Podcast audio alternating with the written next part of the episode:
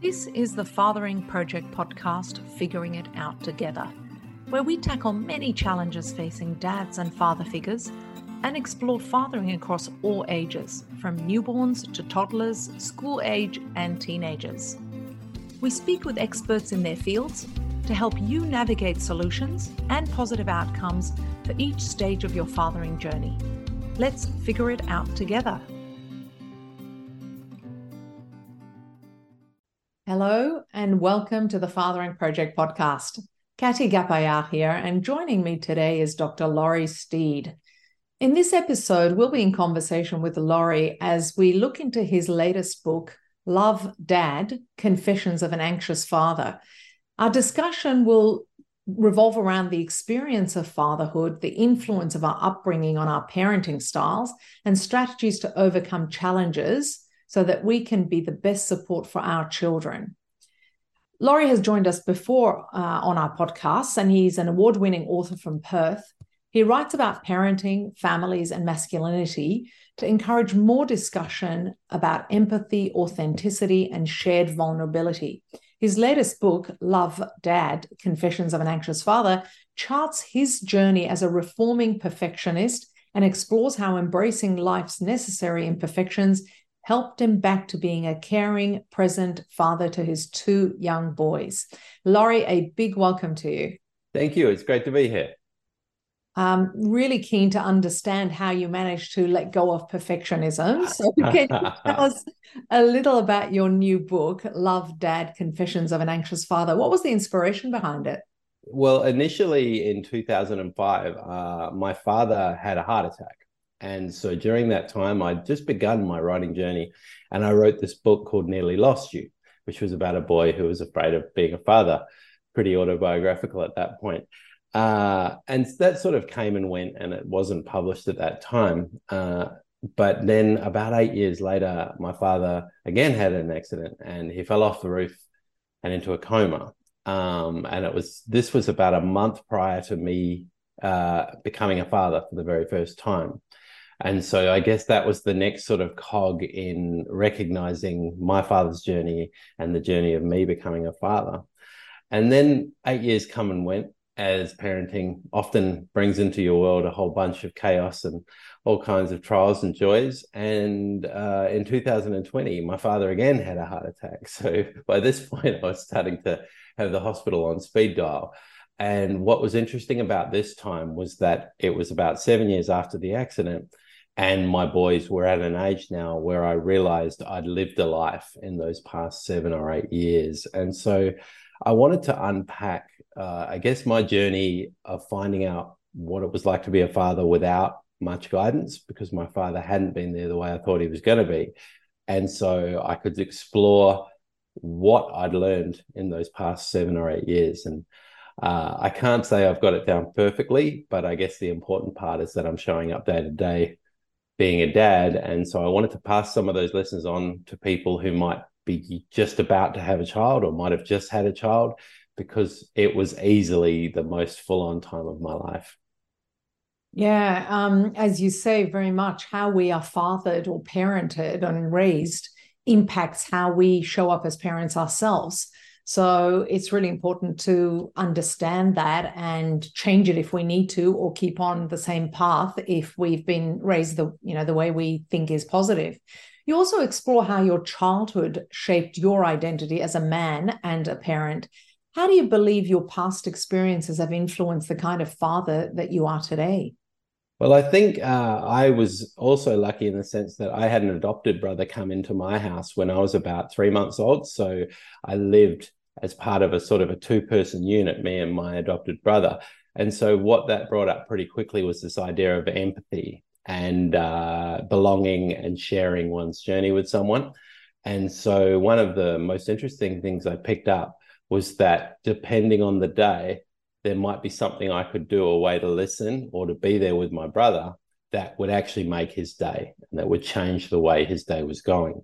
So I found that was pretty helpful. Um, my father was a wonderful man. Uh, he was also an on-call doctor, so that meant that I had a lot of time on my own, and I was acutely aware of wanting him home uh, at a lot of the time.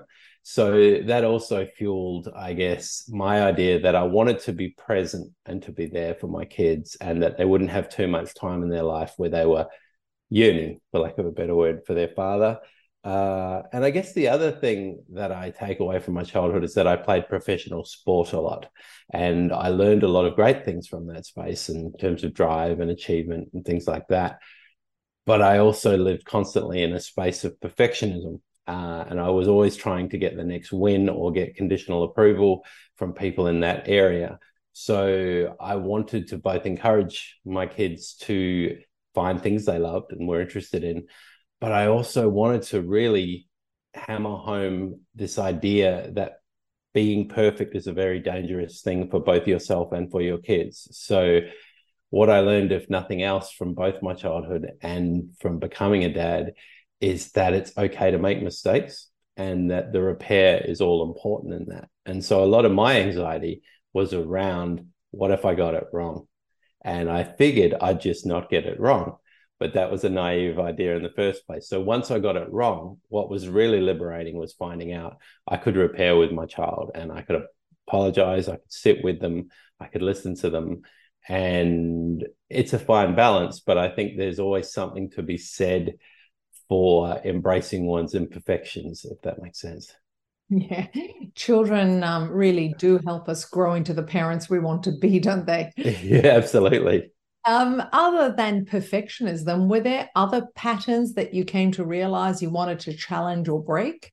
Uh, I tended to have a way of finding the worst case scenario at any given time. And so I think I was aware that some of that might be a bit preemptive beyond the normal approach. So, probably discovering my anxiety and ways to manage it in the day to day has been the most helpful thing of it all. So, I didn't even really realize it was anxiety at first. I figured this is how achievement and success works. We push and we push and then we push again. So, what was really helpful with my boys is that I noted this tension when they would need. Uh, this is early on when they would need something from me emotionally, or when we were playing a sport and they might drop the ball or something like that. And I knew this was about me on some basic level. I knew there was a lesson here. And so the sort of the dominant voice in my anxious head was, what if it goes wrong? How do we work with that? How on earth are we going to work with that? And I guess there, there's this idea that in fact we are working with it all the time. We are managing our expectations as long as we were aware what those expectations are and if they need to be challenged. Uh, so I know for myself, anxiety has been a part of the journey throughout. It's ensured that when, uh, for example, my wife had postnatal depression, I was right on the ball and I was ready to sort of get her the help she needed. And at the same time, what I learned is that it also matters how I'm traveling in terms of the family and in terms of my children. So I also had to learn a bunch of management techniques. And I do remember one time, uh, my my psychologist at the time, he wanted me to do a mindfulness exercise. So he gave me this sultana and he said, "Feel the sultana. you know, how does it feel? How does it smell? And be with the sultana." And I'm like, okay, I'm I'm I'm with the Sultana. Uh, I I think I should be with the children. but it was really helpful because the other thing about the overthinking mind is that it's it's time hopping all the time. It's going three, five years in your children's future, and sometimes you just need to be present with them. Yeah, they say being a parent can be your biggest trigger, and every day you are learning something new about yourself. Um, anxiety and not being, you know, not seeking perfectionism. Um, you've discussed those. Were there other things that you learned on your fathering journey? Yeah, I think on some level, I took on some coding as a child um, that only really came up when I was a father, which was this idea of not being difficult or not being too dependent on uh, my parents. And so, what's interesting is when one of my child children is angry or is feeling an emotion that's a little more prickly than the usual one. So initially, that was a trigger point of hang on, is my child being difficult or are they being bad right now, naughty? And so it was a trigger for me, I guess, because for whatever reason, I was rarely, if ever, angry in the family home. And it definitely didn't feel like it was a good idea to express that particular emotion. And I think sadness would be a similar one. So I know for me, it's been a process of opening doors that were locked in my emotional house and going, oh, that's okay. Like the expression of these emotions is so healthy. And so it's so necessary as parents for us to sit with our children in those emotional states and validate them. So for me, as that's happened, I've started to validate feelings of sadness, anger, frustration in ways I perhaps hadn't so I always had comedy as a defense mechanism, and I was basically running stand up on my entire childhood, uh, which worked to a point. But when you've got children at that young age, you're acutely aware that what you're telling them now will be a code or a message they'll take into their adult life. So, what initially was a trigger in that emotional space I guess became a bit of a superpower for all of us. Uh, it's a very humbling thing being a parent, right? That you're constantly being presented with new information that challenges years of coding or even generations of coding and trauma. So I know for me to take a trigger into a space of an opportunity is probably the most empowering thing I've had happen as a parent. It seems like through your writing and obviously the way you think um, and your mindset, you've unpacked yourself and your parenting and you know yourself really well. Do you think that parents these days and dads have the time to be able to do that?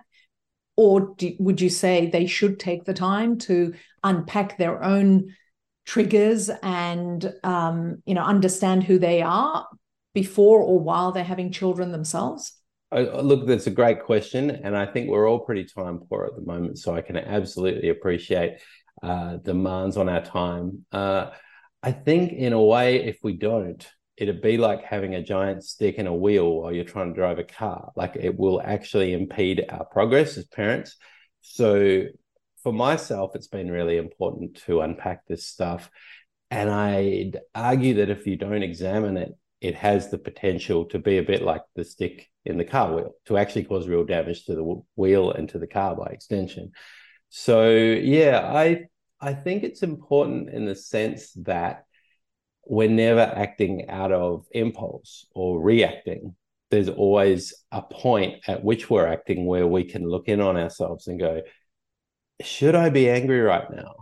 Or should I be crying right now? And even if you go, well, yeah, I should be, to kind of understand why. I think the why is so important in parenting because otherwise, uh, there's the danger there that a parent will blame the children or sort of see the children as the person bringing in the challenges into the space. Whereas to be a present parent, you have to be aware that you're bringing in a bunch of stuff into that space, probably more than the kid, most likely. So I don't always get huge amounts of time to do it, but what I will do sometimes and what my wife will do sometimes is say, Can I take a few minutes? And are you right with the boys? And we're like, Yeah, that's fine.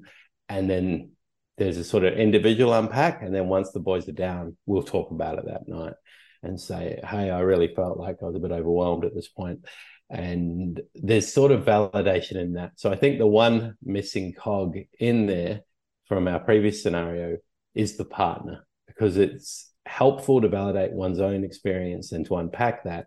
But it's also very scary if you don't have a partner going, I can see why you felt that way at that time, or I can appreciate the greater intent behind what you were doing at that point. So I guess it all comes back to that idea of things are okay within the family unit. So for the parents and for the children, that it can be a safe space in which to feel rather than to act, if that makes sense. I think that feelings don't necessarily need to go to the most extreme act point. They can sit in a feeling space, be validated, accepted, and we move forward and stay in the present again. Do you have a you know two step or three step um, process that you use that our dads can use as well? Whereby if you're triggered by something that your child does, you can step outside of yourself instantaneously or quickly and you know unpack very quickly what's happening or pause the situation to then you know come back into it and not you know teach your kids a, the wrong lesson or react to them in a in a negative way? Yeah i guess so. I mean i'd probably call it a two step process. And the first one is being aware of the trigger and almost like a, in a sports game timeout like I need timeout right now. Now, sometimes the other parent might not be there. In this scenario, let's say the parent is there. So the first step is the timeout. And the second step is anchoring back into the I feel space. And that can really take out all the other stuff. Not uh, my girl threw orange juice over the table or all of these things, which are all valid reasons for the escalate.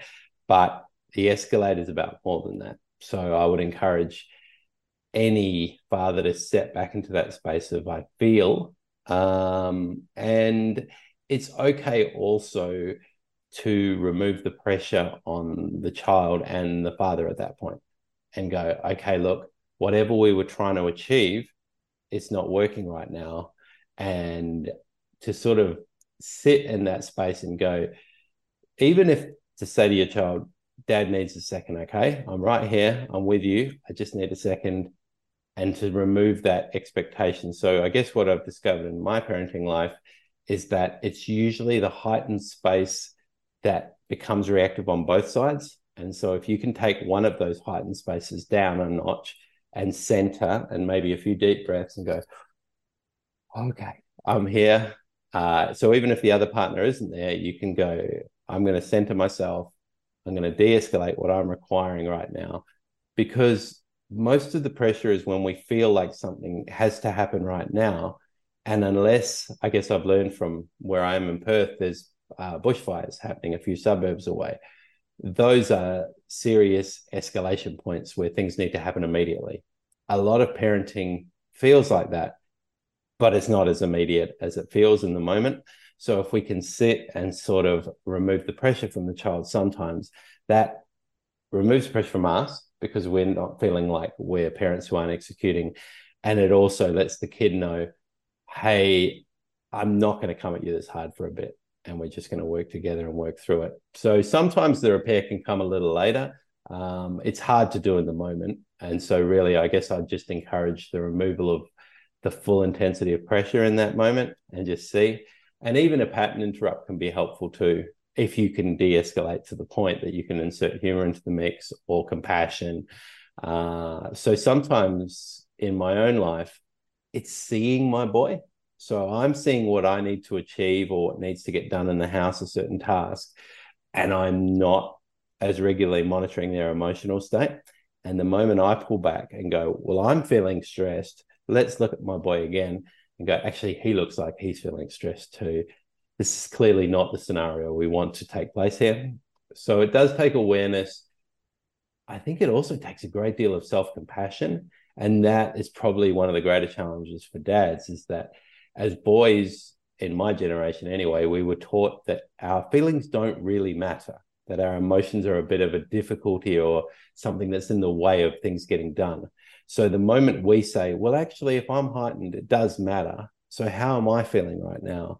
Then that's a great lesson for our children too to say, of course it matters that you're feeling tired, or of course it matters that you're feeling sad. So my journey as a dad has been uncoding a lot of that boyhood masculinity stuff too, and going, it doesn't actually work if boys don't cry because we need to be present and we need to teach our kids emotional awareness. So a lot of that has been decoding that. And funnily enough, even people who might have taught me that boys don't cry when I was a child, if I've met them now later on, we have much better conversations about what it means to be a dad.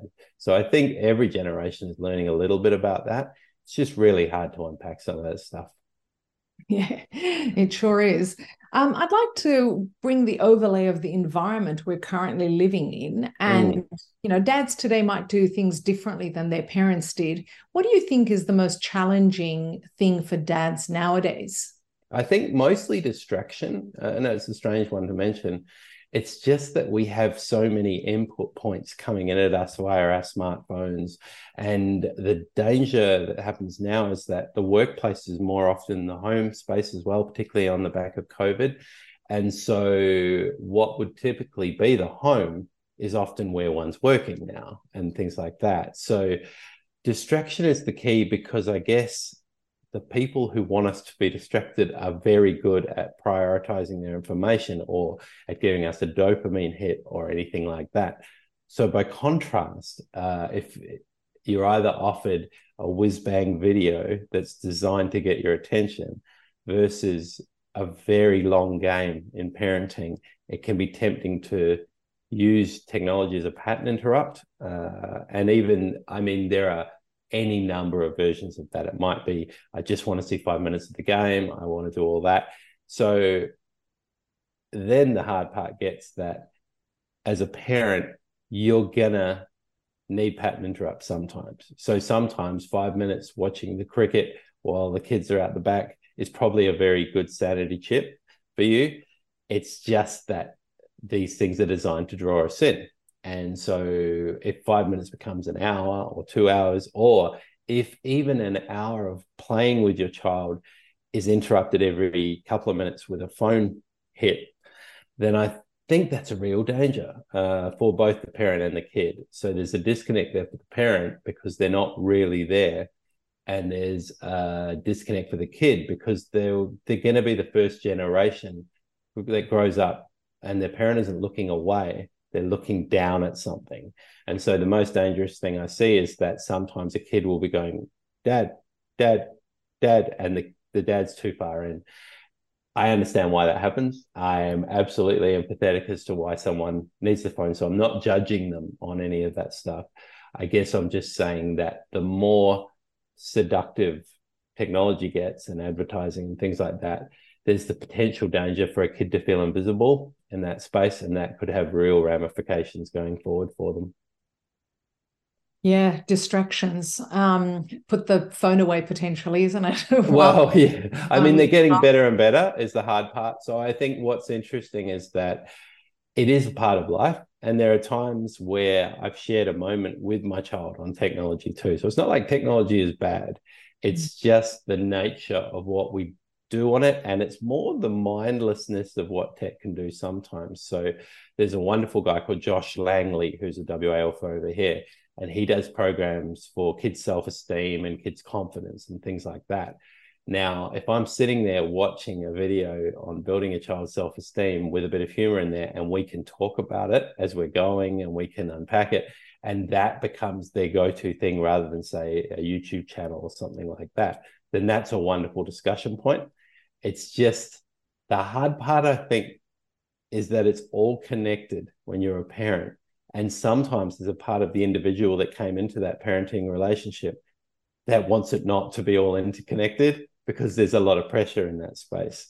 And so I guess the other thing is that if we're not distracted, we realize how big a thing is in front of us. We realize we have a life there that we're building with this person.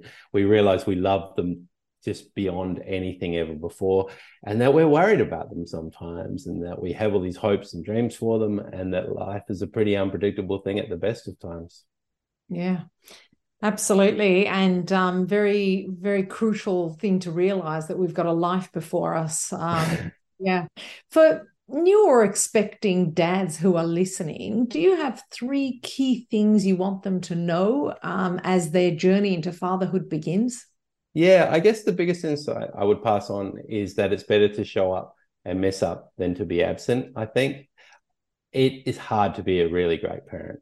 And so there will be mistakes along the way. It's still so vital that that presence is there and that the child feels that parental figure that is trying to be with them and be empathetic.